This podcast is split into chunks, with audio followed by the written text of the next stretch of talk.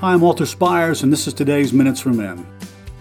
I said today I would share what the Bible says about sins, including suicide. In Matthew 12, we find the passage that contains Jesus' words that define the unpardonable sin. But when Pharisees heard this, they said, This man, meaning Jesus, casts out demons only by Beelzebul, the ruler of the demons. And now Jesus was speaking later in that passage. Therefore I say to you, any sin and blasphemy shall be forgiven people, but blasphemy against the Spirit shall not be forgiven. Whoever speaks a word against the Son of Man, it shall be forgiven him. But whoever speaks against the Holy Spirit, it will not be forgiven him either in this age or in the age to come.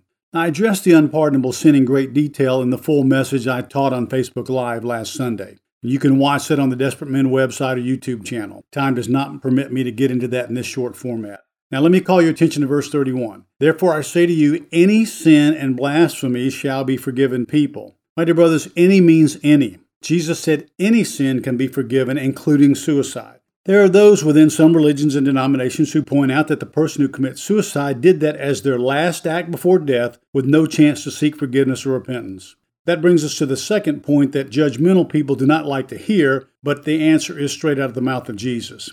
Jesus is the only judge of the hearts of mankind. He said in John 5:22, "The Father judges no one, but has given all judgment to the Son." And Jesus warned us sternly not to judge others. We are never to judge the eternal standing with God of someone else. Never. Only God knows the real intent and condition of someone's heart and what was said or not in those final moments.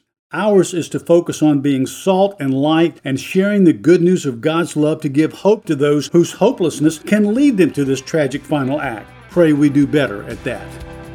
To receive a free e copy of my book, All Men Are Desperate Whether They Admit It or Not, or donate to keep this ministry going strong, go to desperatemen.org. God bless you.